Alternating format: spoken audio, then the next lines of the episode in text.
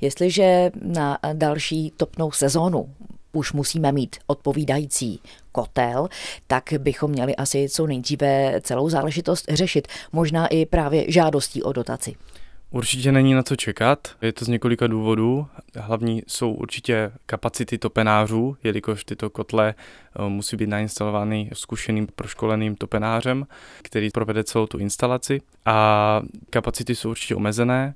Druhým důvodem je určitě cena, kterou meziroční inflace neustále zvyšuje.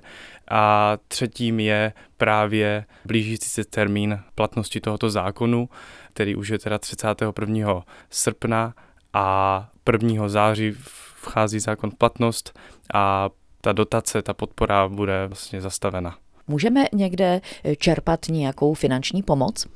Ano, možností je více. V České republice máme dva dotační programy. Jeden z nich jsou kotlíkové dotace, který je určen pro hlavně důchodce nebo domácnosti s nízkými příjmy. U těchto dotací je možné čerpat dotaci až 95% na tuto výměnu kotle. Může se dosahovat až 130 tisíc korun. A druhý dotační titul je Nová zelená úsporám, která je pro ostatní skupiny a tam se může dosahovat až částek 80 až 140 tisíc korun na výměnu tady těchto nevyhovujících kotlů.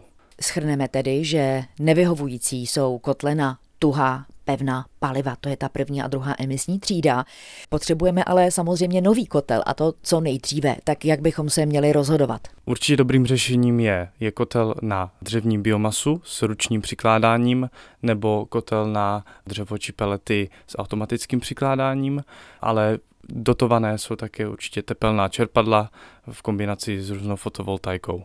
Ta poslední možnost, kterou jste zmínil, ta už vyžaduje větší zásah do rekonstrukce domu. Takže to si samozřejmě nemůže dovolit každý.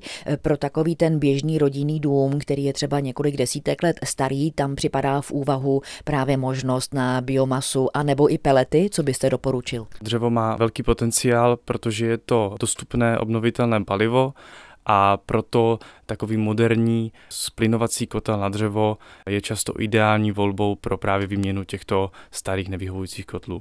Dostáváme se tedy k tomu, že dřevo jako palivo u některého kotle může být nevyhovující, u moderního naopak žádané. Tak jak to vlastně je? Dnešní kotle na splňování dřeva, na kusové dřevo, jsou konstrukčně úplně na jiné úrovni, než tomu bylo dřív. A to topení dřevem v těchto moderních kotlích přináší komfort uživateli, značné úspory paliva a také času. A ty úspory mohou být mezi 30 až 50 eh, oproti těm starým kotlům na pevná paliva.